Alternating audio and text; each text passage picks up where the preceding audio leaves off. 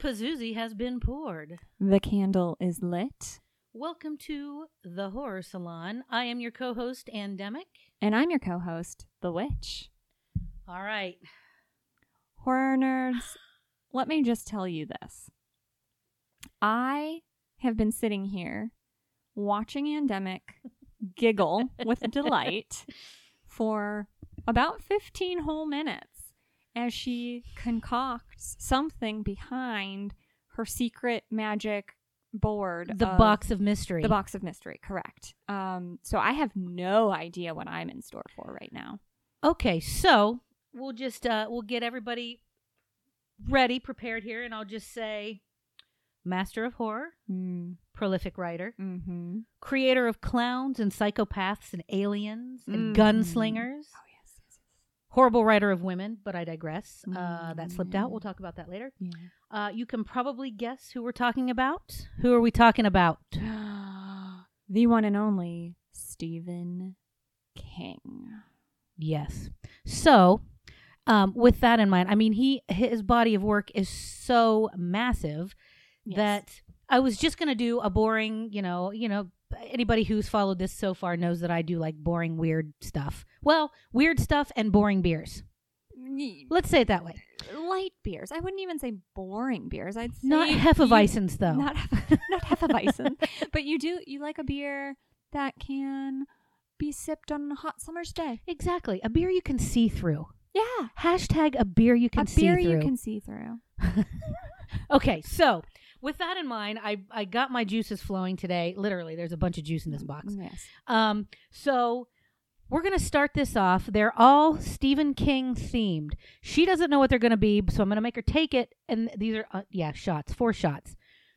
Um, I'm gonna make her take it, and then I'm gonna tell her Do what have- it is. Do I have to drink the whole shot? yes, Oh. it's a shot. It's a shot. You have to shoot it. You have to shoot the shot. Okay. Okay, so let's get this all kicked off with number one. This is the Georgie. And you have to say it like that. Oh. The Georgie. The Georgie. Does that have cotton? Is that a peep? Yeah. Oh my god.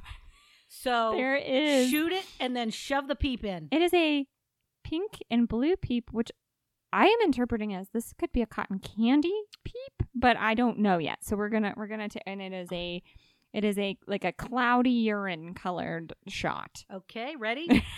Down the hatch. All right. so that just tasted like orange juice, and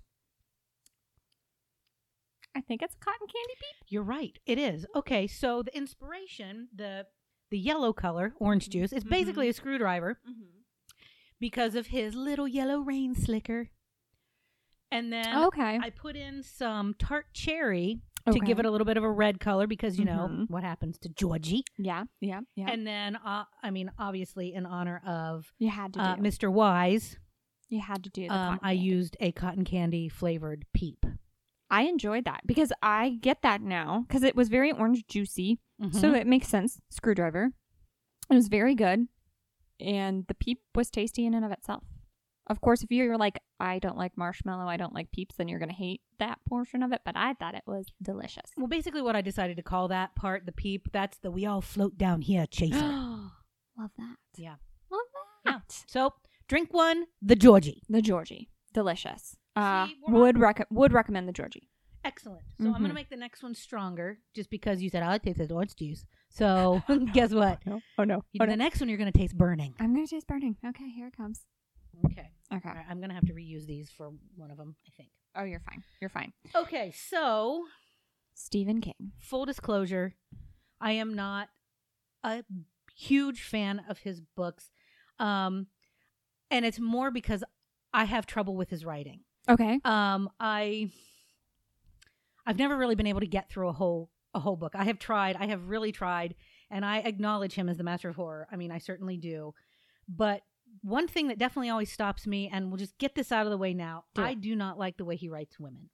I think eh, the way he does it is problematic. And he's not the only one and Mhm. it's, you know, it's obviously every uh, it's been around for years and years and years. Sure. Um his women tend to be hypersexualized, ab- abused, face trauma. Mm-hmm. Um, well, I mean, let's think about Bev in It.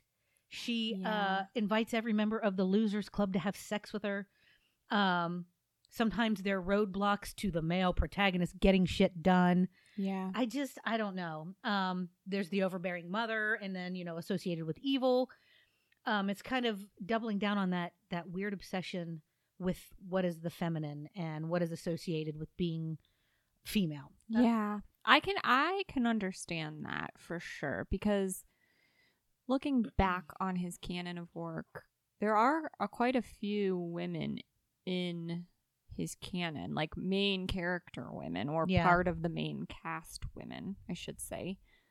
And they all kind of do face horrific trauma. I feel like it's disproportionate because shit happens to all his characters. Oh, yeah, I everyone- feel like it's a little disproportionate with women. and it's always sexual. Always. that I, I think maybe that is my hang up with King and his treatment of women is that there's always a sexual component to his female characters. Right. And there's just more to women than sex. Uh, way more. Way more. So I wish I wish that that was fleshed out more in his stories. Yeah. So I I would agree with you there. I I'm not the hugest fan of how he writes women, but I do like what else Stephen King has to offer. I do have to say. No, okay, and I will. Um, uh, if you don't mind, I'll start that off, Please. because I, I love his book on writing. I Mm. could not put that book down. There you go. It was fantastic. Um, I respect him as an artist. I think. I mean, I don't know. His body of work is considerable, and I'm gonna say, uh, we drove all the way to Nashville to see him at the Ryman Auditorium. Yeah. Um, so I think I'm kind of backtracking a little bit, but we'll we'll talk about on writing in a second. Um, so it was it was rather epic to see him live because Oh, I he is he is Stephen King. Just because I don't happen to get on board with with some of his work, I he's Stephen King. Um, but mostly m- I give him credence because he was good friends with the late great George Romero. That's right. All roads lead back to George Romero. Mhm. Um, they collaborated on a number of projects. Mhm. Um, and both of them have the similar had well George Romero passed away a few years ago, but they had the similar um similar interest and passion in preserving the original versions of their Ah, I gotcha. I gotcha. work, um uh, uh, of their final products. Mm-hmm. Um, so Romero had pretty epic problems, uh, uh, legendary problems with the Hollywood machine. Um, and I think the same can be said for Stephen King and some of the Mm. adaptations of his work. Um, but they did collaborate. The two of them collaborated on some really cool stuff. One of my all-time favorites, Knightriders, Right. um, which is a completely underrated flick. Creepshow one and two, Yep. uh, classics. I mean, I could talk about this all day. So, but that's all I'm going to say about that part. Awesome. Awesome. So is it? Do you want to talk? Well, I have a little bit down about his history if Oh, you want me yeah, to kind of I'm launch into that. yes. No, Man, yeah. I'm just excited. Let's, Yeah. Yeah. Oh, for sure. no. And I think it's important to kind of at the onset level set and say, you know, Yeah. We love some portions of his writing and Yeah. maybe not love some other portions of his writing. so I think that's important for our audience to understand. And we acknowledge the problematic also, Exactly. because there's also some homophobia and misogyny Oh, 100%. going on in there. 100%. Okay. Okay, so Stephen King. He was born September 21st, 1947, in Portland, Maine. So, most of you, if you're familiar with Stephen King, will know this, but mm, a lot of what Stephen King writes is based in Maine, and he Right. actually grew up there, still has homes in Maine. There's a reason why many of his books are based in that area of the U.S. His parents, Donald Edwin King and Nellie Ruth King, his father, Donald, uh, leaves the family when uh, Stephen is only two years old. So that leaves Nellie to kind of raise Stephen alongside his brother, David. And it just seems like this has been so often a trope with a lot of these authors we've been talking about is the father leaving the family at a very young Yeah, age for yeah. a lot of these um, creatives, which I, I I'm just now recognizing. But I think that's an important thing to kind of pull out is that so many of these really well-renowned authors um, are their father is kind of not in the picture. So Nellie raises the the two boys. It was very difficult for her financially to to raise her family. So they ended up moving around a lot when Stephen King was younger.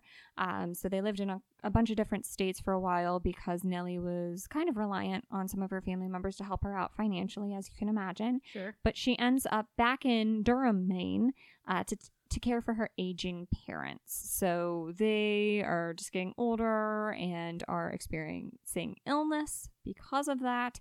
So Nellie and the family moves back. She takes care of the aging parents. Um, and then when they eventually pass away, she is able to find a job in a residential facility for the mentally ill. So this is when they kind of land and stick in Yeah, yes, right. Yeah.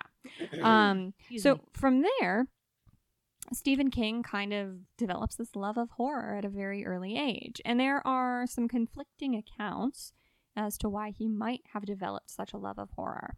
He himself says that his love of horror uh, happened when he happened upon a collection of H.P. Lovecraft stories. That'll do it. That'll do it, right? I mean, that's, you know, one of the grandfathers of horror there.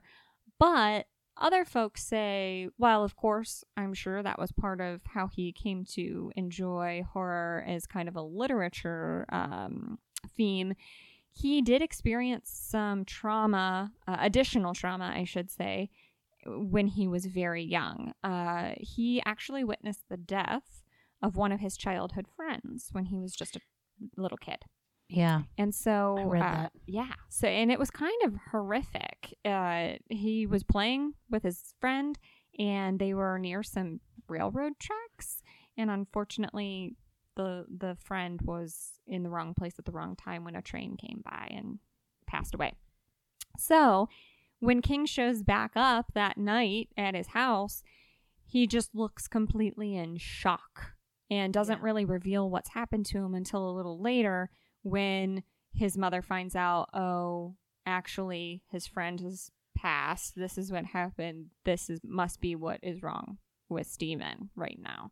So one has to wonder if, you know, such a trauma like that at such an early age would definitely have some sort of impact on I your would think. outlook on life. Right? Yeah, because being exposed to death like that changes you like very little else. Very little else. Yeah. And it just so happens he has this obsession with horror, and you have to imagine that there's some connection there. I would imagine. So he, uh, after these events, he's growing up. He actually starts writing at this age, and he is known for selling scary stories to his friends. um, and actually, he gets in in kind of trouble with it because he's selling the stories. So like he's That's he's awesome. got a small business going on here. Um, and at this time, he kind of uh, notes that he had a particular love for EC horror comics. Have you ever heard of EC horror EC? comics? Yeah, that was one. so. Yeah, that was one I hadn't heard of, but I guess they are the comic. Um, what would you call them? Publishing house of uh, the Tales for the Crypt. Oh, okay. Yeah, so he really liked Which he Tales for worked the Crypt. on with Romero. Exactly, exactly. So he was re- he was consuming a lot of that at the time. Yeah. He was writing stories for his friends. So this is kind of you know he he he's starting his, Mhm. his kind of um, pathway down down into horror. He attends the University of Maine. Um, and while he was there, I thought this was fun. He actually wrote a column for the student newspaper, and it was called Steve King's Garbage Truck, which is awesome. Yep. He was also very active in student government at the University of Maine, particularly in the student senate. So, this is where I had no idea how politically active Stephen King was and still currently is. And this made me really respect him and, and, and kind of grow a new fondness for him. Okay. But at the share, time, yeah. yeah, at the time, uh, he was really anti-war. So this was when the Vietnam War was going on. Um, he was really anti-war, and he was very outspoken uh, in the student government about how he felt the war was unconstitutional. Hmm. So that was one of his early political activist types of things. Uh, nowadays, he's definitely left leaning, very democratic, supports a lot of democratic candidates. Um, and just is he, he his big issue uh, that he is very outspoken about is gun control and Okay. and um, he's just been really politically active and seems to put his money where his mouth is, essentially, Yeah. uh, and backs candidates and, and you know raises awareness and all sorts of things. So that made me have a newfound Yeah. respect. For he him. trolled a, a certain former president Mhm. pretty good Mhm. on Twitter. Yeah. Yeah. So I, I I did not know that. So I was I was I was big fan of that. I- I, like I like when really big powerhouses aren't afraid to say what they feel. what they feel. I really I really respect that. So I think I I I grew some respect for him after doing that research. But I digress. uh, so his first short story um, was The Glass Floor, and he sold that in 1967 to Startling Mystery, Mystery Stories, and so that was kind of the the his first foray into writing as somewhat of a career or making money off of his writing yeah. and um, he he kind of continues that on later in life. He uh, when he graduates from university, so he graduates with an English degree and he picks up his teaching license Yeah. and certificate, but he's having a hard time kind of finding a, a gig, a teaching gig. So he continues to write those types of stories, shorter stories, Mhm. selling them to magazines Mhm. and kind of making a living that way and doing that with some other odd jobs. is- Mhm.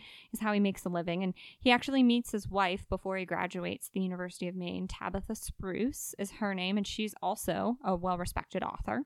Um, and he meets her in the library, which I which I love that. So, um, so yeah, so he just had kind of these these writing gigs, odd jobs, things like that.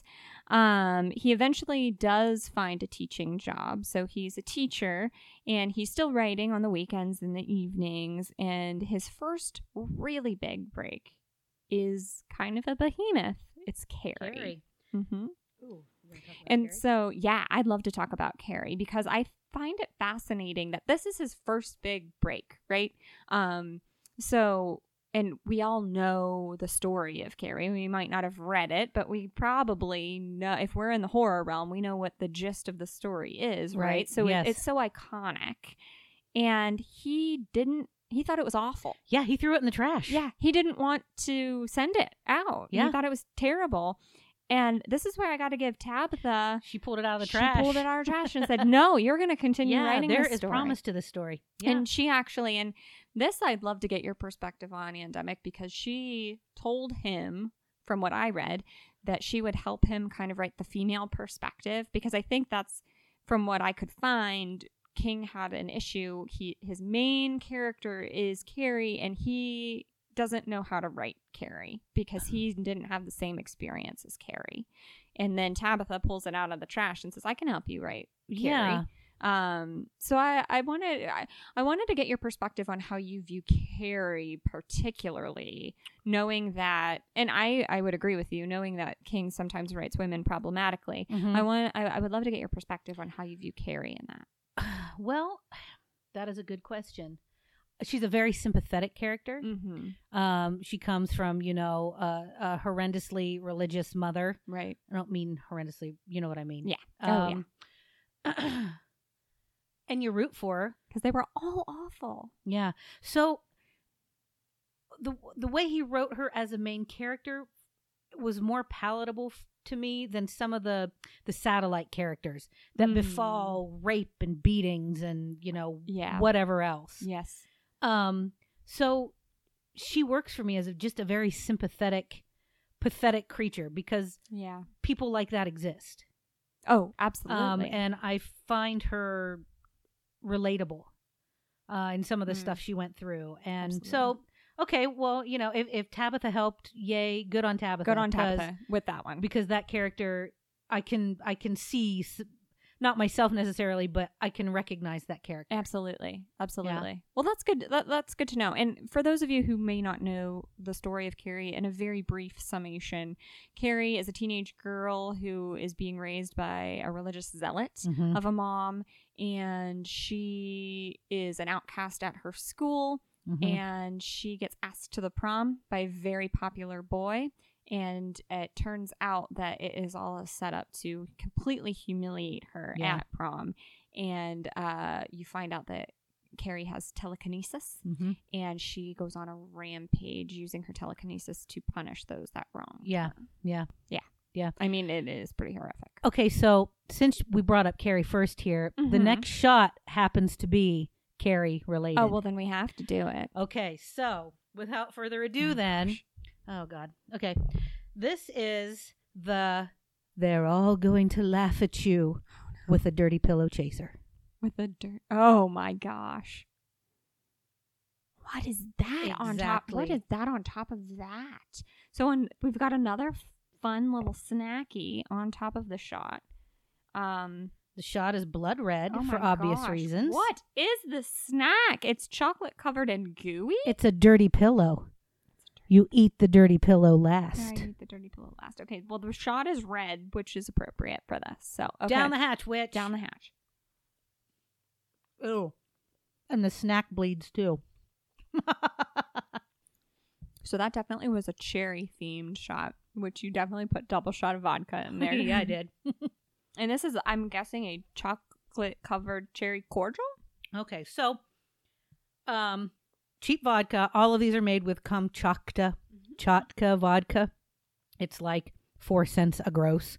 Um so this one was of course inspired by Carrie being drenched with blood and the dirty pillows, which is what her mother called her breasts. And so it was vodka with a really thick tart cherry juice. And then the dirty pillow is called a Christopher's Big Cherry. It's a whole cherry center. I guess yeah, cordial would be Like a, a good thing to call it. It's got it's got nuts around it though too. Yeah, it's like a different take on a cordial. Yeah. This is a very decadent shot. I really like it, 'cause- but I'm also very partial to cherry flavor. Mm, yeah. So that was like a perfect storm for me. This is called Cheribundi. I've never even heard of Natural that. tart cherry juice. It's juice. delicious. You want another shot? No- another Carrie? Um, how many more shots do we have to go tonight? Two more after that. Two more after that. Then no, I'm good. Fine. okay. Did you eat your whole dirty pillow? Heck yeah, I did. That was delicious. I promised um I promised our uh podcast pal Jay that I would say dirty pillows as many times as possible. Oh yeah, Hashtag dirty pillows. dirty pillows. love that. Okay. I love it. Okay, so yeah, so Carrie, um, first story King ever published. So after they get it out, right, um, send it off to the publisher. Uh, because at first I should have noted this. It was one of those magazine stories again. That's what Okay. that's how King was writing it because that's what he was used to writing. And he threw it in the trash and Tabitha was like, "What the hell are you doing?" Mhm. and picks it out of the trash and says, You need to develop this. And so he lengthens it into a novel size. And it is eventually published in 1973. And it this is the actually the novel that has so much success that King is Mm-hmm. finally able to quit teaching and pursue writing full time. Yeah. So this this is great. Yeah, didn't he think um they, eh, they were hoping that the the paperback sales would bring Yes. in, you know, $60,000 and it ended up bringing in well over $200,000. It brought in I think I read four hundred. Is that what it was? I know it was mm-hmm. something up there. It was it was And at that great. time, and at that time Yeah, that's great. Can you imagine? Yeah.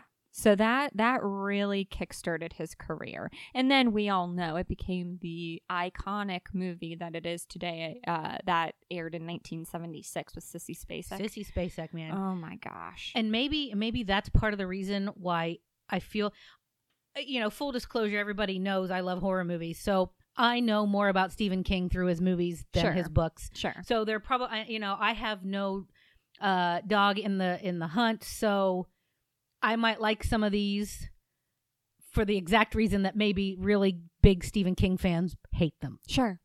that's that's a possibility. It's possible. Absolutely. uh, I I don't know Sissy Spacek in that role. Just going into it without having read the book, um, it was a fantastic, fantastically sympathetic character. yeah, I think she did a fantastic job. Yeah. I've never read Carrie either. I should. I, I've read some Stephen King, but I haven't read Carrie, which I should. I really should read read Carrie. Um, so okay, so then Carrie is published. Now he's on a roll. He next up publishes Salem's Lot in 1975. So not too long after Carrie's published, because remember she's in 1973. Yep. Uh, I love this. King calls Salem's Lot his down home story, which just cracks me up. Then after that, 1977. So again, these are starting to become rapid fire. Well, let's talk first about Salem's Lot just for a quick second because that movie stuck with me. oh, sure. like few other you know i have snippets of things that have stuck with me over Absolutely. the years from my childhood and that kid floating outside that window scratching on the window Mm-hmm. holy shit Yeah. um and what i love about that story is it's a whole a, a town that is completely empty during the day Yep.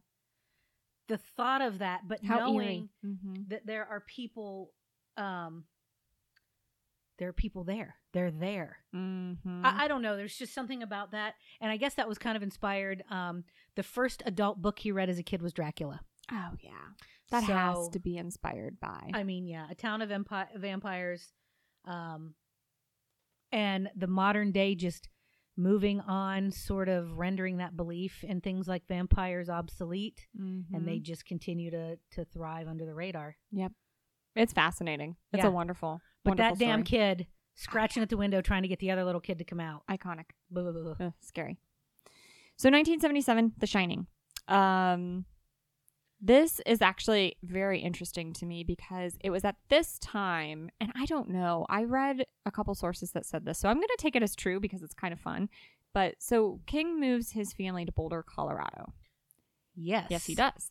And uh, this happens after his mother's death. Um, and it's said that he chose Boulder, Colorado. I find this so fun by just opening up an atlas and Mhm. pointing. He just pointed. and he's like, okay, we're going I hope to Boulder. that's true. I hope that's true too. I truly hope that's true. Um, so they end up in Boulder, Colorado. And in 1974, King and Tabitha, uh, Stephen King and Tabitha, uh, stay at the Stanley Hotel in Estes Park, Colorado. And this is uh, the inspiration for The Shining, as we all know. And actually, I didn't know this part of it, but it ended up that when they went to the Stanley Hotel, it ended up that they were the only two in the entire. They were there on the last day of the season. Mm-hmm. That's right. So I can't imagine. And you have actually been to the Stanley Hotel, so you can probably illuminate Yeah. this. Uh, go but ahead. I can't imagine how scary it would be to be there by yourself. No, uh, we were there. Um, we happened to be there um, for the Shining Ball, so it was very much not empty. I mean, Right. it was full. So um, some of that haunted stuff lost um, lost some of the shine just because we were there with so many people. So many people. But we did stay in a haunted room.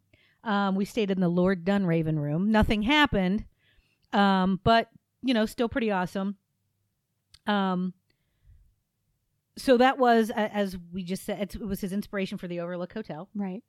Um, he and his wife stayed there. Uh, it was, and it was, it was winter, and they were like we just said, they were the only ones there. Um, and that setting really struck King as kind of the perfect setting for a ghost story. Um, in the the dining room, there was only one entree that was available. Mm. Uh, the orchestra was playing just for them. wow. The chairs were stacked on top of each other, so it, it was like very much being closed down. Yeah. um but but still the orchestra played on. Uh he wandered the the, the halls at night alone. Oh um and the ho- hotel bartender was named grady. I mean that's I mean, you yeah, know, that's a that's a and he said that the clawfoot bathroom in, in their room was deep enough that somebody could maybe drown in it. Um oh there you go. and then that night he had a dream about his son joe screaming as a fire hose chased him. And i and outside of that room two two oh my god is it 218 217 whatever. There is a huge rolled up fire hose. Oh wow. yeah so um it was really it was really a cool place to be just in that you know you're in estes park you're um the the rockies are there you know it, the Mhm. it was elk season, so the elks or elk season, mating season, I think. So they were doing their bugling stuff, which Oh. was kind of creepy to hear that coming from out the window. Sure. Um, it was a gorgeous, gorgeous place. I mean, here's a little dumb side note: it was also used. The Stanley Hotel was used in uh, Dumb and Dumber when they're riding the Lamborghinis and going up the stairs into the hotel. It's the Stanley Hotel. Oh wow. Um, so, and just to tie in with a podcast we just did, two of the influences for this um, book were The Fall of the House of Usher and The Mask of the Red Death. I know. Yeah. Edgar Allan Poe. Edgar Allan Poe was an influence to King. I Yeah. mean, who wasn't Edgar Allan Poe at this point an well, influence I mean, to, right? absolutely. Um, but he um, he said, I think this is his favorite novel Mm. because it is the most autobiographical. Yeah. Um, he he it, what is was um, Jack Torrance. Yeah. Yeah.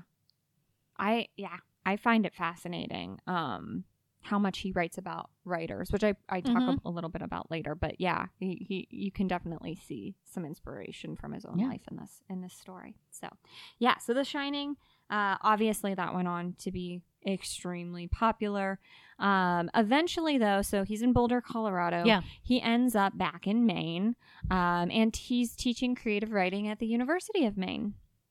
Excellent. So yeah, so excellent. Um, a Can you couple. imagine being in a class a, ta- a class taught by Stephen oh King? Oh my gosh! Come on. Can you imagine? Or now, like maybe at the time you knew he was popular, but now you're like, actually, I was taught by the master of horror. right. Did you know that? Yeah, that's That's a that- resume builder right yeah. there.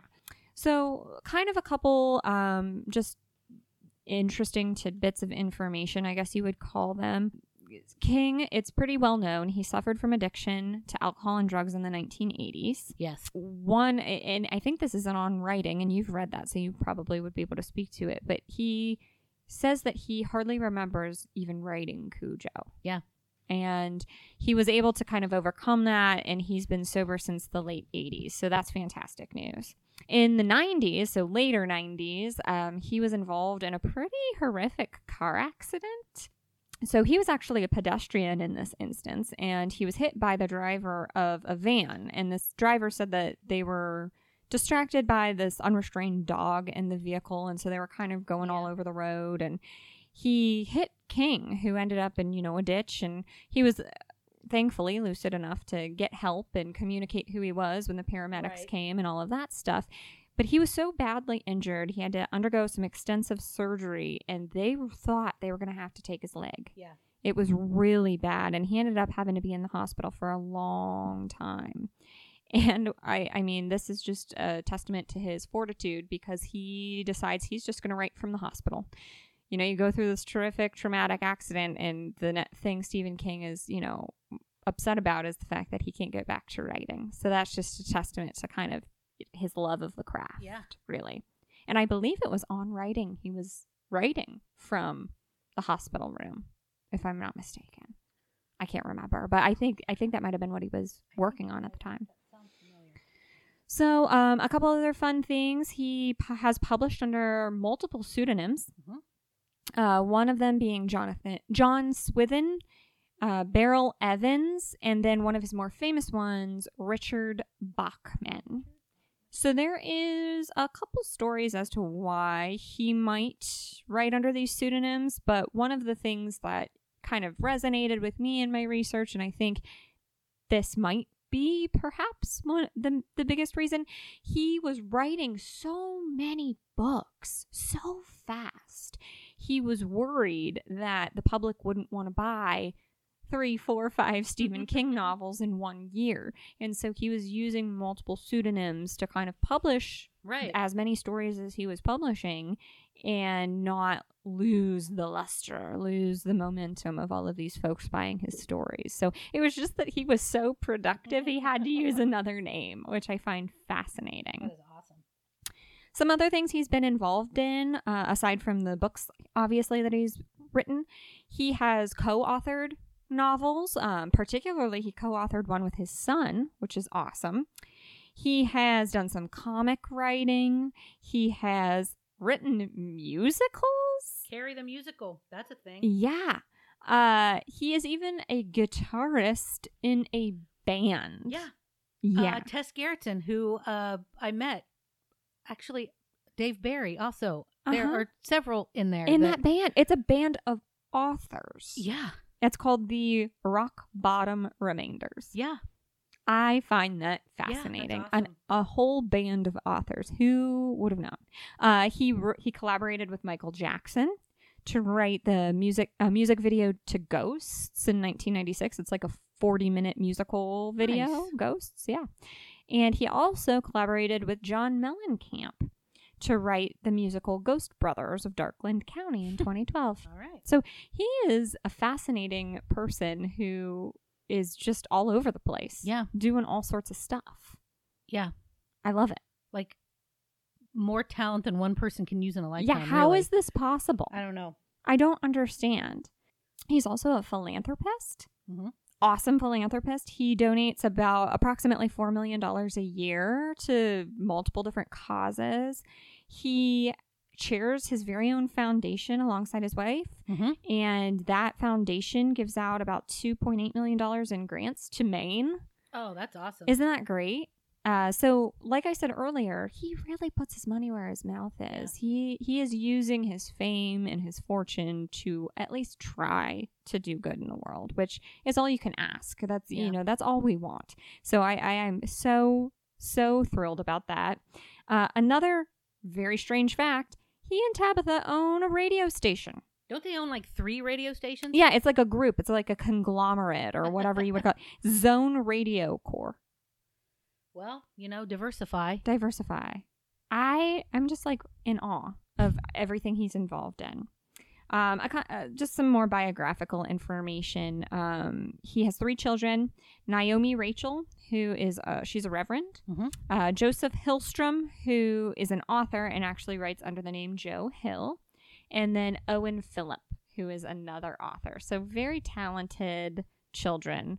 And uh, he currently has a couple homes in Maine and then also in Florida where he winters. And he's still writing and kicking and doing his thing. And Mhm.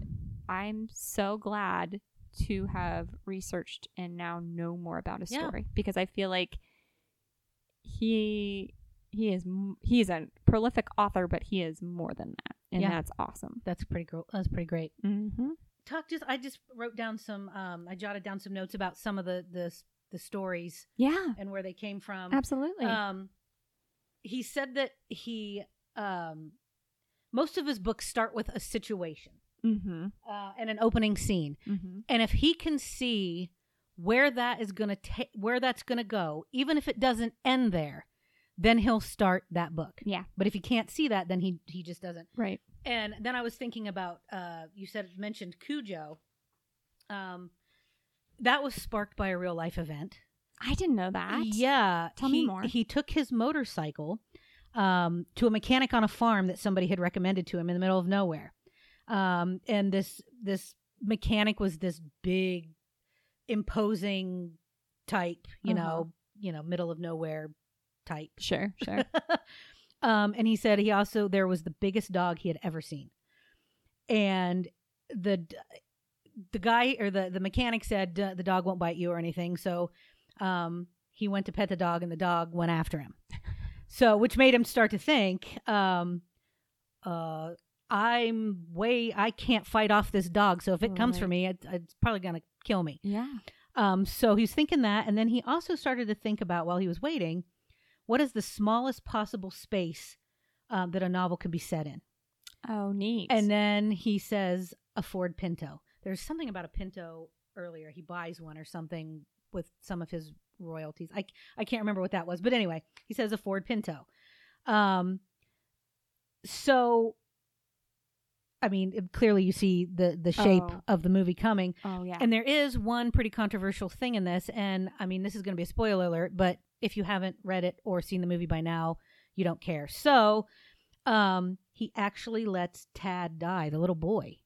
Um, in the book, Tad dies. I did not know that. Yeah. Um, but when they went to make the movie, he did not object with uh, the people who, the director of the movie, the people who made the movie, uh, with allo- allowing Tad to live. Um, so he said, uh, this is a, a quote from an interview he did. He says, I can remember thinking that I wanted the book to feel like a brick was heaved through your window at you. I've always thought that that sort of book that I do should be a kind of personal assault. It ought to be somebody lunging right across the table and grabbing you and messing you up. It should get in your face. It should upset and disturb you. Um, it should also be mentioned that at this time, this is when he was really deep into that cocaine and Yeah. um, drinking addiction, uh, and he does he did say that he barely remembers writing it. Yeah. Um, That's so fascinating. Because, yeah, I mean, that has to be. Who can think of anything that people are love more or like are more protective of than animals, right? yeah, And especially dogs. yeah, And turning that thing into the villain and then making that your most violent novel, yeah, that's something. That's a statement. and killing the kid. and killing the kid. Killing the kid and making the most beloved thing the evil thing. yeah, That's a that that right there is the hardest thing. Like Yeah. how can you get over that? yeah. I mean, because I I remember seeing. I mean, just the movie. I'm I'm basically going off the movie, but I felt so bad for that dog. Poor dog didn't deserve that. didn't deserve that. Oh, I'm gonna have to read Cujo now because it sounds way grittier than the than Yeah. the, the movie is. Yeah, and the movie sure. is pretty hard. I mean, the movie is hard to watch because it is kind of viscerally scary. Yeah. Um, He said though, weirdly, he said though, uh, out of all of that that we just talked about, that the hardest scene for him to write in the book was um, the confrontation between the husband and wife about infidelity. "Oh, really? Yeah, he Hmm. said that was the the toughest part. Huh. That's interesting. Yeah, I would be interested to know. I can't think off the top of my head if many more of his work involves infidelity. oh Lord, who knows? Maybe that's like a personal thing for him. I don't know. Yeah, I don't know. I don't know. Um, I just wanted to give a quick shout out to uh, 1983's Christine. Ooh, yes. Um, the location of Christine is an homage to his good friend George A. Romero. there you go. uh, you go. Um, the book's also dedicated to him. Hmm. Um, he considered Christine his first true horror novel after The Shining um, because it offers no rational explanation for the supernatural events. It just happens. Um, and you know he you know he he was like this uh, runaway train. So this production, Christine, started four days before the book uh, was was released. Wow. Yeah. Wow. So man, his train once it started, um, and you learn in on writing that he built his own empire. He Oh. the mountain of rejection letters and all I- that. But once once he hit, man, his hard work paid off. His hard work paid off, and boy, did he work. Mm-hmm. I mean, he, I have written down here, um, he has sold over 350 million copies of his work. wow. uh, he's published over 60 novels, Mm-hmm. uh, five nonfiction books, uh, two, and over 200 short stories. Good God. I mean, he just churns out, and this isn't just like stories. These Right. are Stephen King Yeah, stories. right. Like this is amazing that anyone could work that much. Uh, more than 30 of his books have been on the number one bestsellers list. Yeah. Wow. He's heavily awarded, heavily awarded. And of those, I, I there are too many for me to have even written them down, but two of them I did write down because he is a National Medal of the Arts Award winner Really? and also the National Book Foundation Medal for Distinguished Contribution to American Letters. Two extremely uh, high Prestigious and high honors. Yeah. Yeah. I mean, he is well decorated. Well, he definitely earned it. Yeah. I mean, Oh, definitely. Definitely earned it. Um I wrote down a couple things to kind of bounce off of what you just said. So in addition to kind of having a trajectory as he starts writing, I also found this really cool article about him the him emphasizing the first lines in his stories. Oh, okay. and he uh he says that the first line should be kind of an invitation to the reader. And i loved how he put it. It was like a hey come in here. You're going to want to know what happened. I love that. That is a really cool way to think about it. yeah. And so and he he kind of referenced a couple of the first lines that he uh he himself is a fan of. And they're all very simple and Mhm. short but they do have this kind of voice or tone to them that is it, it, it sets you up for what to expect from Mhm. that book and I, and it kind of hit me all at once like oh yeah and, Awesome. and and you have to think about it from the reader's perspective too right you do judge a novel by that first few sentences even i'd say if you're gonna like it or not you're Yeah. gonna like you're gonna know you're gonna know pretty soon on if you're gonna like Yeah. it or not so it is very important And what's funny about that is I love that um I love that he does that. I, hey, come on in here. Something Mhm. but I don't very often get past the first few of his pages. So see it doesn't work for me. It does, his style doesn't work for you Yeah. yeah Interesting. Yeah. So I, I think that's really fascinating about him. Um, he also has shared that he thinks that any new writer or anyone aspiring to be a writer should dedicate four to six hours of their day to writing. Mhm. And if they cannot do that, then writing just isn't the thing for you. Yeah, what's I, I got something that he said about that. Uh a thousand words a day. Uh I, I misspelled a word and it just threw me off. Like, I'm like, what oh my did I do? God. Uh five days a week for fifty weeks. And if you do that, you will finish two hundred and fifty thousand words, which is the size of two to three novels in a year. Up two to three Stephen King size novels. Yeah, Let's exactly, let- let- exactly. Let's, let's back that up, Stephen King. Yeah. I have a bone to pick with you about the behemoth that was it, which I'm I have a lot to say about because I got through it and damn it, someone's going to hear me talk about it because I got through. Yeah. But, um, but yeah, I just I have not read on writing, and I want to read Mhm. on writing because he uh, just the little tidbits that I have pulled from some of this research that I've done Yeah. he is just his ideas about writing resonate. Yeah. They really resonate. No, and that's exactly right. I'm not a writer, but the book spoke to me, and Mhm. uh, I even wrote that in my notes too, um, especially about the creative process and the need to create Yeah. and the tenacity it takes to be an artist. Mhm. Um, I mean, the book is it's it's part memoir, it's part masterclass.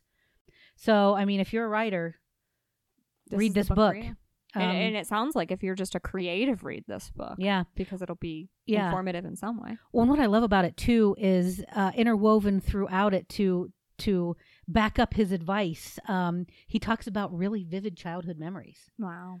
Um, so he's con- he connects me to the humanity of a child, his a childhood, and then weaves that to the craft. Absolutely. So uh, so good, Yeah. so good. yeah.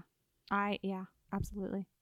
So, um I'm going to pick that up. Someone else pick it up and then we'll read it together and then we'll talk about it. Do that. Do it. Do it. Do it. Hashtag do it. So uh, I wanted to just throw out there a couple of hit people that inspired him, or at least Yeah, yeah, he's yeah, for claimed sure. have inspired him. Richard Matheson, who is the author of I Am Legend, I am legend. which is a great book if you haven't read it. Oh, it's it's always on my nightstand. It is so good and so scary. Actually, right now it's in the drawer of It's my in the drawer. nightstand, but it's there. It's there. I it's just not visible. that. Yes. It's great. H.P. Love H.P. Lovecraft, Mhm. as you imagine, uh, and Ray Bradbury. yeah. Yeah, I mean that makes sense. That makes complete sense. And then some of his favorite books, and again, he's listed more than this. I'm just giving you a couple. The Satanic Verses, ah. Lord of the Flies, Mhm. and 1984. Okay. Yeah. Yeah. So kind of these very drear, these very Yeah. drear books. Um, so I, I I think that says a lot about him as well. Um, a couple other little fun tidbits. Uh, he often so obviously so many of his stories have been made it to kind of the big and small screen right so so much of his work is notorious um you don't have to read stephen king to know stephen king exactly. I am the prime example You're the prime example, right? And but if you if you do read his stories, you'll kind of very quickly figure out much of, most of them. I would say most all of that I've read of him actually. His stories focus on the nerds, the misfits, Mhm. the loners, the people outside of the of the popular crowd or or the crowd you would typically think would be Yeah. the center of a story. He always focuses on who you wouldn't expect. Uh, he a lot of his stories are focused on things that he has experienced in his own life. So you'll see a lot of writers in his Right. stories that he's writing about. You'll see addiction pop Mhm. up from time to time. So you know he's very versed in a lot of the experiences that he's talking about. You know, he gives them a supernatural twist, obviously, but a lot of it is grounded in his reality. You can see he's he writes what he knows in that his stories are set in Maine and Colorado, Right. the two places he's lived. Uh, so you can kind of see he he's really good about grounding stories in the things that are familiar to him. And one of my favorite things about Stephen King is that all of his stories take place in the same universe, which means that someone out there better make a damn Marvel universe only the King universe. Yeah. Someone better do it. Oh my God. Yeah. Pennywise shows up in Stand By Me. Yes. 100%. All right. Before we keep going, because I got I got some tidbits to say about some of his stuff Oh, here. I, want to hear it. And I Um, have to give you my it review because Yes. it, it is it is screaming out of my body. so the third shot, it's starting to froth. Oh, no. Is there something in the shot? There is. It This- looks like a Reese's. cup. No. This one This one is in tribute to Misery. Oh. Uh, oh no! Why would you make a shot in tribute to And Annie Wilkes. And this one is called The Cockadoodie. And you got to Oh. say it just like that. Go ahead and describe what it looks like. Cockadoodie. Well, I immediately thought there's like a candy broken up in it.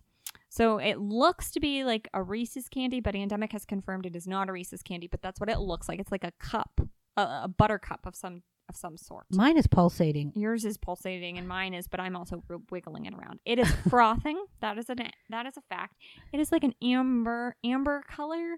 Um. It looks like poop water with turds in it. Okay. Yes, that is what it looks like. You were trying not to say it, but just say it. It's the cockadoodie. It's it's it's it's shitty toilet water. Yep. Mhm. Have at it. Okay. Fuck, that tastes good. Yes, it does. Oh my god. Whoo! That was delicious. That was really good. And what it was, it is um amaretto and some kamchatka Mm-hmm. because we got to get rid of this bottle. Yeah, it's I mean- still almost full. It is still almost full. It's a lightweight traveler though. Um So I I went with those two to give that little bit of um an amaretto flavor, like that sort of Which a I cherry-ish flavor. I really love that. I love yeah. that too. And it also looked like brown shitty toilet It water. Did. It did. And then I broke up some pieces of something called a cup o gold. It was very good. Thick, rich milk chocolate with a creamy, smooth center of almonds and coconut and marshmallow. It was very good. That was so good. Can I just say, you constantly say on this podcast and in real life that you are not a mixologist, that you have a horrible palate, that Mm-hmm. everything you've made me tonight has been delicious. And I'm trying to gross you out. And it is not working. It's not working. so take that, okay? fair enough. Fair enough. Oh my gosh. Um so what do you want to do next? You want me to do my book review? You want to go and talk about your tidbits? Well, you want Which sound, why did I say it like you that? wanna do your tidbits. Um, have another shot. Which I am. I'm going to. Okay, so basically what I have to talk about, I mean, we can decide here. I have a couple of honorable mentions. Um, and then I basically talk a little bit about what um, Stephen King thinks of some of his book adaptations. Ooh, are one of his book adaptations it? You know what? I don't think I covered it. Just, then you go first because you Well, uh, have to make the final shot. So I can be Right. talking while you're making the final shot. Right. That's going to be the game changer. By the way, Does by game changer you mean I'm gonna dislike it? Vomitron, hopefully. Oh jeez. Okay. Um, actually, it'll probably be freaking good because it's ridiculous. It probably will be good. Okay, so I just wanted to give some honorable mentions and just a couple little tidbits here and my own little opinions, and and it's really pretty short actually. Um, I just wanted to give a shout out to the Running Man, which he wrote under Richard Bachman. Mhm. Um, I I love that story. I love that movie. Um, you know, Arnold Schwarzenegger running through a uh, a gauntlet of killer hockey players and shit. I mean, that's pretty great. Um, he said he wrote it in in a week in a house full of kids. So I can imagine how it probably felt to have a house full of kids, probably like somebody trying to kill you with a hockey stick. Yeah, I mean that feels like it's grounded in reality. I feel like, yeah, running through a prison gauntlet. Yeah, I Mhm, think that sounds mhm. great. So, next, a movie I love, and I will not apologize for it Maximum Overdrive. Is that the one we watched recently? With the uh the trucks surrounding the Mhm. truck stop. Mm-hmm. Yes. Okay, yeah, huge fan. I love that freaking movie. It rocks and rolls. Um, it's loosely based on one of his short stories called Trucks. Um, and it was actually he wrote and directed it. So, it, but this was his only foray into directing, and maybe because of the movie, that maybe that's why. Um, the soundtrack is ACDC, Yeah, you I gotta love. You gotta love that. but it got panned pretty good. Um, King actually ended up disowning the film and described it as a moron movie. Okay, He also said he was coked out of his mind and didn't really know what he was doing. Um, you know, I think it's great fun. It's great but- fun. Yeah, but he said it was a learning experience, um, and that he never and he would never direct again. so Oh, wow. whatever. I love that movie. I think it's so much fun. Um, Dreamcatcher from 2001 Oh yeah. has one of the best farts in all of cinema. When the dude has the thing inside of him and he's sitting in the chair and he like basically uh, vibrates the entire house. It's amazing. I don't remember that, but I'm mad that I don't remember it. I mean, obviously, uh, Misery and Dolores Claiborne. Um, and for me, I didn't read either of those stories, but I mean, anything with Kathy Bates in it, she can make the worst characters ever sympathetic. W- worst characters ever sympathetic. Like I, I just love her. Yeah, she's like I just have love in my heart for Kathy Bates. Mhm. Me too. Um, Doctor Sleep, Mm. um, 2013. Uh, I thought that movie was fantastic, and I, I go into his movies a lot with um, low expectations. Mm-hmm. Um, but that one, I loved that one. Maybe because I liked the hat. Oh, Um, well, yeah. Rebecca Ferguson, I think, is the name of the actress that plays that. Mhm. Yeah, she was cool. Mm-hmm. Um, anyway, so Stand by Me, obviously. Yep. Yep. Uh, okay, so what does Stephen King think of some of his movie adaptations? Uh, or his book adaptations? He's generally supportive, um, but like I said earlier uh, in the thing with he and Romero, he um, he very much wants the the integrity of the original vision to be intact. Okay. Um, so with that, I mean, he's a pretty tough critic. Sure. Um, but but if but if they do something right, he you know he comes clean at, that, that they did it right. Sure. Um, but he he should be that. It's his work. He's allowed to. And- if anyone's allowed to. yeah, that, you know, him. and people are going to capitalize on his name, so Right, he right. should you know Right.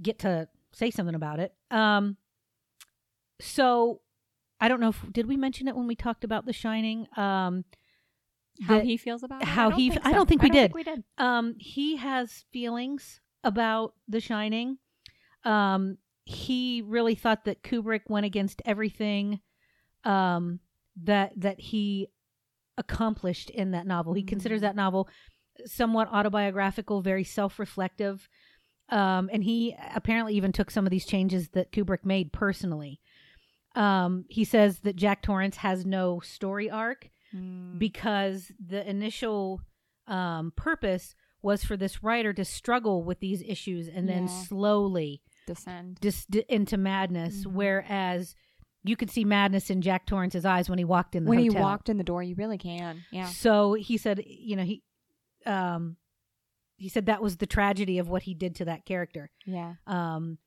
And it's hard too, because if King based that on his own personal life, it would be hard not to take that personally. absolutely. Even if it wasn't intended personally. Well, and and I I've heard too. I watched um, a documentary about it, and I can't remember what it was called, but um, where there were a couple little uh, little digs at Stephen King Mm. in like uh, in the beginning when they're going up the mountain.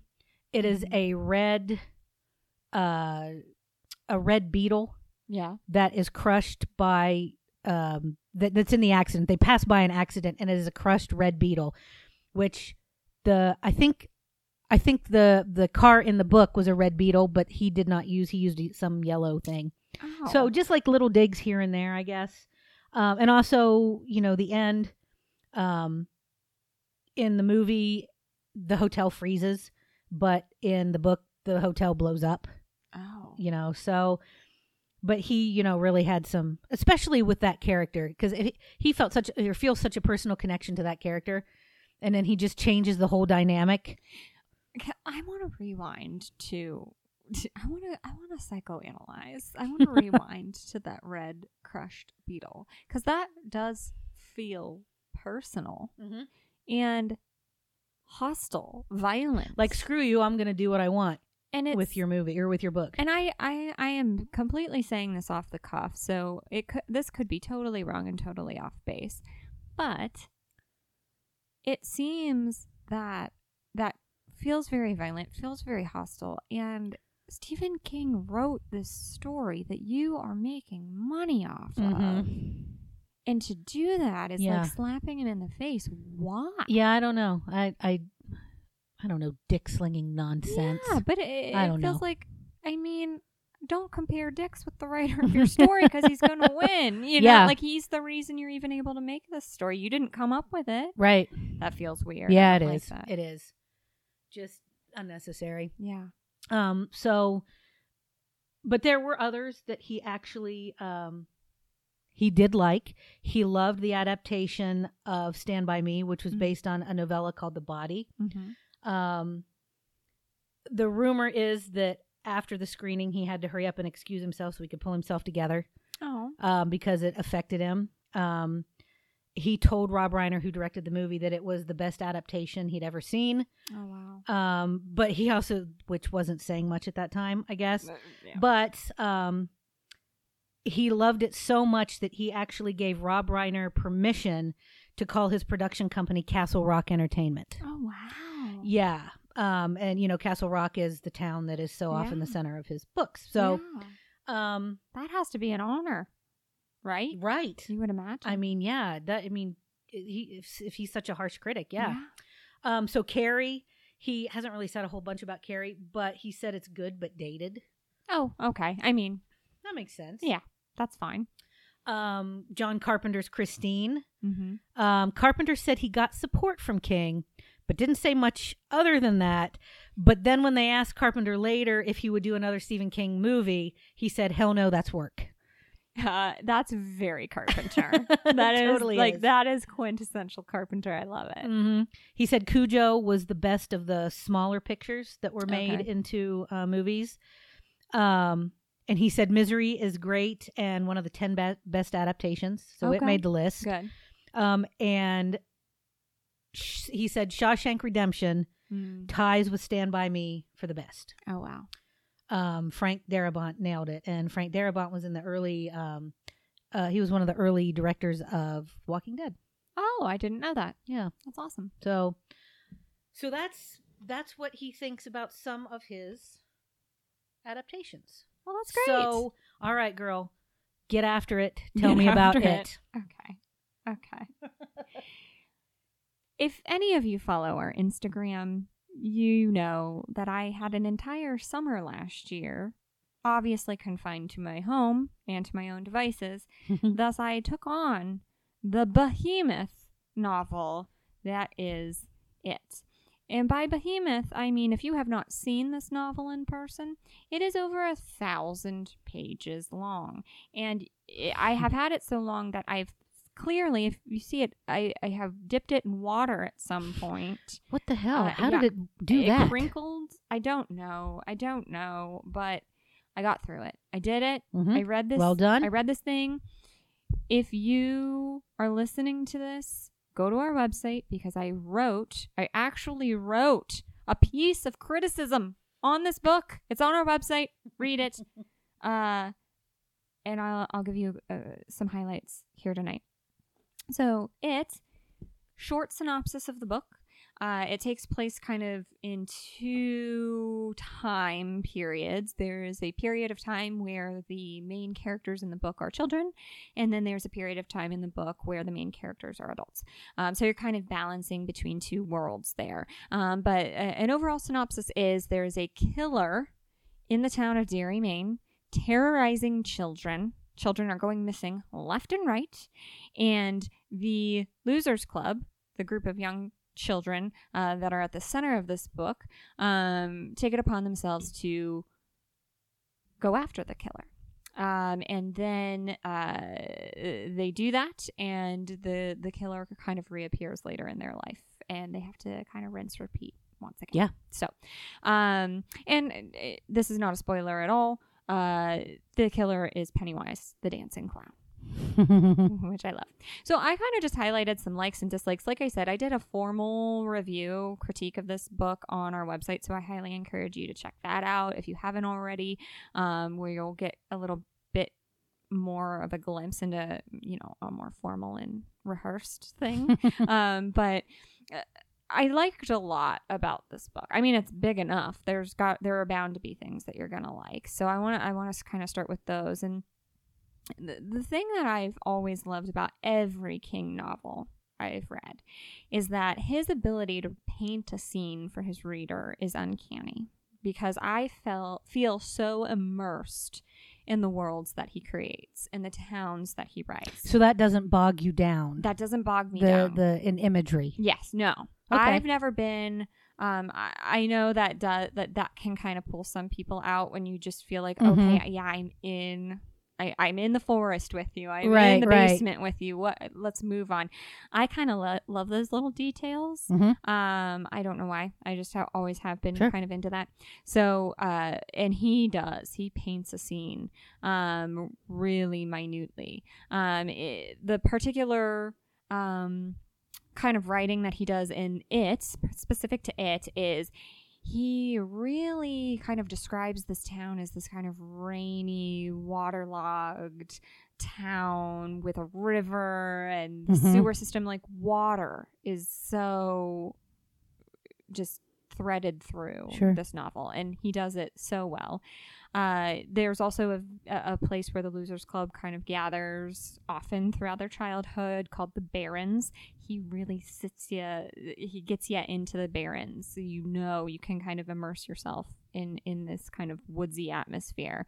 And then the other thing that he just paints so well is the sewer system of this town, which feels kind of technical and not like, why would I care about a sewer system in this town? But it's so integral Mm-hmm. to the book and it's a maze and it's just it, it, it's so it's painted so well. So the imagery itself is fantastic. The other thing i love about this book is the story how he kind of lays it out for you. Because every chapter in the book you get the story from a different person's perspective and you get to see each one of these kids. There are multiple main characters in this book um, and you get to see how the story unfolds for each of them the experiences that they go through the terrors that they go through with pennywise the clown because he's terrorizing these kids. He's scaring them. Um, and you get to see what that terror looks like because what's really cool about pennywise is that he plays on your worst fear so he might appear as a dancing clown to one c- child and appear as a huge bird to another town, uh, to another child. And so it's just kind of playing on what you're most afraid of. Yeah, that's like that. Uh, I don't know, ancient, uh, the the bogart, the boggart, Oh yeah. um, yeah. where it takes the form of whatever you're Whatever you're most scared of. Yeah, Exactly. Exactly like that. And so you be, by writing the story through all the children's perspective. you get immersed in their fear. Mhm. You you feel it. It scares you even. Mhm. And some of their fear, I mean, he's writing from a child's perspective, so it's kind of silly and Mhm. mundane and not something that you might be scared of now. But as you're reading it through their eyes, you are terrified of that thing. Um, and he does the same kind of uh, style where he's focusing on one character at a time when they're adults too. So you can kind of see this horror drawn in their in their actual lives and and what they're experiencing in their adult lives. And I just really appreciate that because you get multiple perspectives in this book. So that I think is a definite positive here. Okay.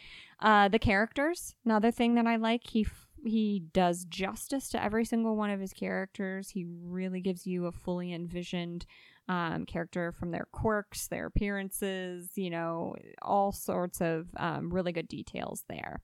The villain, Pennywise, um, like I said, he is a child's worst nightmare and he becomes your worst nightmare as you kind of go through this book. There's also this really cool background story to Pennywise uh, where he is an ancient evil. Um, Yeah. And he kind of transcends time in that way.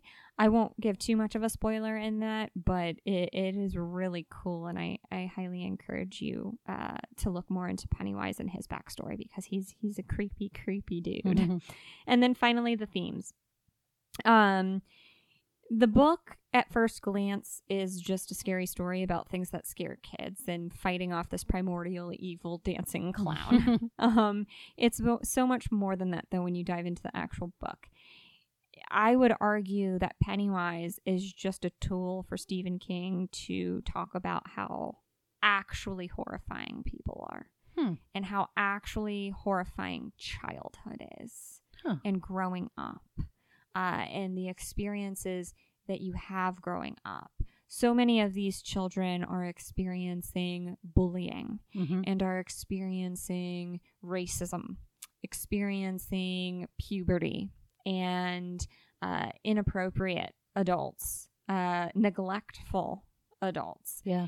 Uh, there is a real kind of horror in juxtaposing that horror that you know you now understand as a as an adult that's bad and then the innocence of, of the children. There's a real horror in that and he plays on that really really well in this book. He juxtaposes those things. So i would say that is a good thing.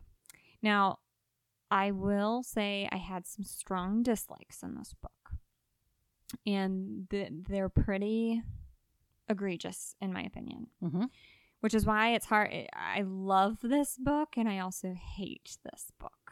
Um the dislikes first of all as you mentioned earlier Andemic Bev is the one female character main character female main character i should say in the book and she is particularly brutalized out of all of the Mhm. of the characters both as a child and then as an adult she experiences abuse in both of those eras Mhm. of her life by two different people um and it is just hard to read Mhm. and I don't know if it came from and I want to say now this this is kind of like a content warning because I am going to be talking about sexual violence and and, Yeah. and abuse um but I don't know if it's because I'm a woman reading this story but just the idea of having to hone in on her going through puberty and having a father who is clearly abu- physically abusive Mhm. but also clearly teetering on sexually abusive the entire story Yeah. it, it's something that i was i was dreading because i was so scared her father's going to do something i just know it i Mhm. just know it i just know it um that was hard Mhm. and it felt like it wasn't necessary and and it felt just it didn't lend to the Mhm. story in any way so i wasn't quite sure why it was there and Mhm. then there were a lot of conversations around her menstrual cycle Mhm. and uh Oh, her- that's just something little boys are obsessed with. No, that doesn't have to be necessary. strange and then Yeah. in her adult life she's brutalized by her partner Right. um, so I wasn't a fan of Bev's story. I'm a fan of Bev because she kicks some major ass. Yeah. But I wasn't a fan of Bev's story. But why doesn't that part of his writing evolve ever? I don't know. He spends 50 pages talking about the Barrens, Mm-hmm. developing the Barrens as kind of a character on In their itself, own. yes. Yeah, and it's on it in itself. Why can't the other part evolve? Yeah, I don't know. That's a great question. I don't know. Hmm. The other thing kind of ties closely the sexual themes in this Right. in this work and I I I don't know if this is a trope amongst King novels, but it, it felt particularly inappropriate in a, in a in a story about children. About kids, yeah. I I just have a hard time understanding why that needed to be in here. Yeah. It felt weird and unnecessary. Yeah. So that's what I'm going to say about that because it just makes me even uncomfortable thinking about it. Right. So, um, but overall, like I said, there were some things that I profoundly loved in this novel, and there were some things I really, really it it was hatred Mhm. in this novel. Um, I will say the things I hated came along kind of closer to the end. Okay. So, uh, there was one point, I think I was close to page 800 or 900, where it was getting real bad. And I was like, I actually have to finish it th- at this point because if I stop, why did I just read 800 pages? Yeah, I've heard the ending of this is not awesome, but I have also heard that about a lot of his books that he Mhm. is not great at endings. I would, uh, if this book is a testament to that, then I would say yes. Yeah. That feels right. Um, but I mean, check it out for yourself if you're interested in Stephen King. If you're interested in this story, I'd say go for it, but I'd say go for it cautiously because you are going to experience some things that are uncomfortable. For sure. For sure. For sure. That was very good. Yeah. Three shots in, and you're still pretty smart. I love it. Well, we're going to see how this Smart ass goes. nerds. Oh, yeah. Yeah, that's that right. That's right. That was really good. Um, I like when you can like something, but also um, find the constructive criticism. There we All go. right, so Are we ready for this fourth shot? um, yeah. Well, since are we moving into what the hell? Are we there? Yes. Okay, so this fourth shot is my what the hell. Is- the fourth shot is your what it's the my hell? what the hell. I'm hoping it doesn't backfire and you don't think it's delicious and need to have it five times a day. Oh, no. So the Oh, all I'm gonna say is the last shot is called the Isaac and Malachi. This is a, okay. So this is a Children of the Corn. It is.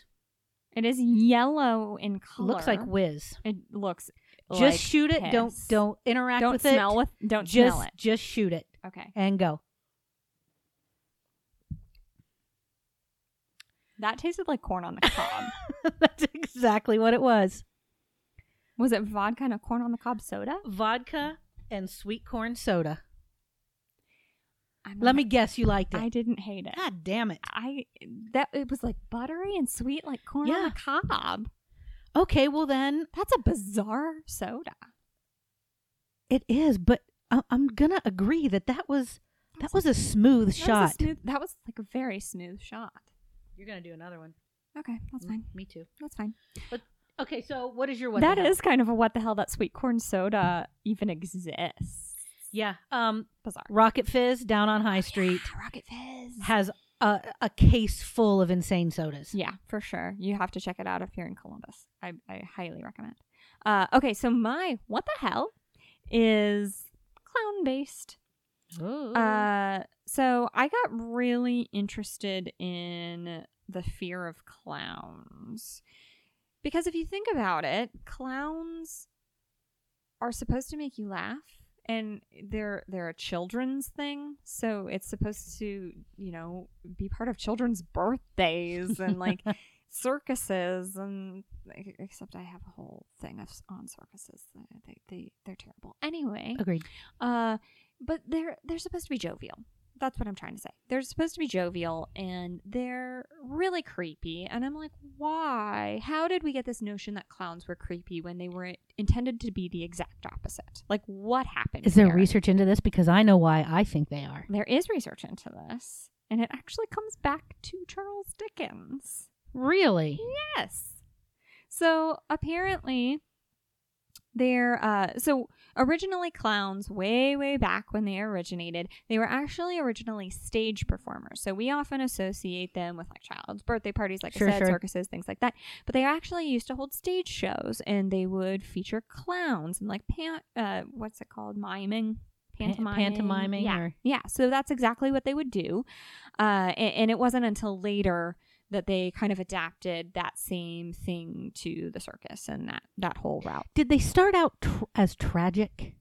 No. There was the whole notion of the tragic clown. no, that's where John Joseph Grimaldi comes in. Okay. So Joseph Grimaldi was a really famous clown in like the London circuit. Hmm. And originally clowns like they had um they had a little bit of makeup on to emphasize their features and they did a lot of like fun little bits on stage and things like that. Uh well Joseph Grimaldi comes in and he completely exaggerates the whole thing. oh. He paints his face up with a ton of makeup yeah. and he wears the really flashy costumes and he does the real slapstick fall humor. Okay. Um, he is the one who popularized that for clowns. So they're no longer kind of like this performer, funny performer. Now they're like r- clowns. They're Mhm. they're they're that's what they do. Um, and so it's found out that Grimaldi, while he's super entertaining on stage, has a really sad backstory in real life. And he himself, so he himself suffered from depression. Uh, he had an abusive stage father. His wife and son both died. And then he had so many physical ailments because of the slapstick humor. So he was just really beat up at the end of his career. Right. And so when he eventually dies, Charles Dickens is sort of tasked with editing his memoirs and making this lovely story about him. So mm. Dickens make bu- publishes this story and kind of unveils this really sad life of Joseph Grimaldi and that's where it all turns. So clowns go from this funny stage performer to well what's behind the mask? What's behind the makeup? Are they really just sad and Mm-hmm. sinister? Could Yes. they could they be mean? Could they be evil? Could they be murderers? And suddenly, and I feel like this happens with everything. If you have to think beyond the surface, it's terrifying. Good point. yes. So that is how clowns came to be creepy. Thank you, Charles Dickens. Okay, yeah.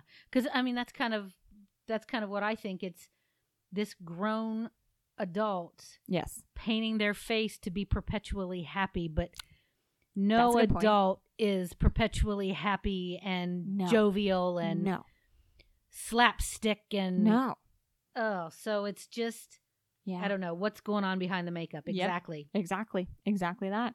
So Yuck. we owe everything we now know, our wisdom, to Charles Dickens. To. Charles Dickens. Okay, let's have an Isaac and Malachi toast to Charles Dickens. To Charles Dickens. Tink down the hatch.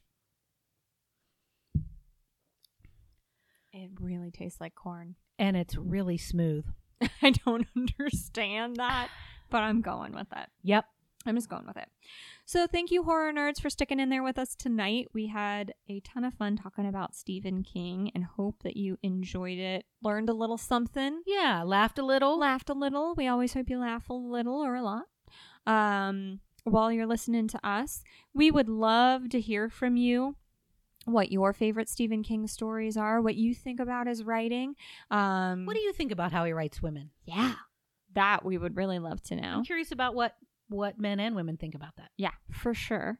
So if you want to get a hold of us and share uh, some of your thoughts, you can find us at info at thehorrorsalon.com. You can also follow us along on Instagram. We've always got fun content going up there throughout the week. That's at the horror salon. And then you can also follow along with us on our website, and I highly encourage you to do so. We always put extensive show notes up on there so you can kind of dive down the rabbit hole with us on some of these topics. That is thehorrorsalon.com.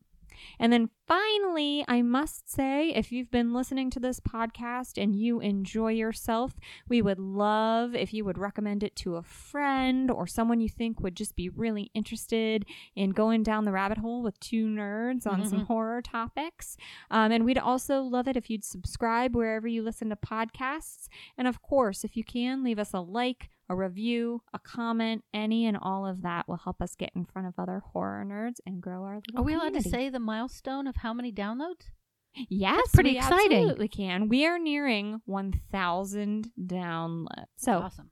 with that, Okay, so I'm going to blow out the candle, but I'm going to say first that the box of mystery is a freaking shit show. I spilled You everything. spilled everything in the box of mystery. Um, so the candle is out. The many Pazoozis have been emptied. I am your co-host, Andemic. And I'm your co host, The Witch. We'll catch you next time at the Horror Salon, where we curate the strange and unusual. Until dawn do us part.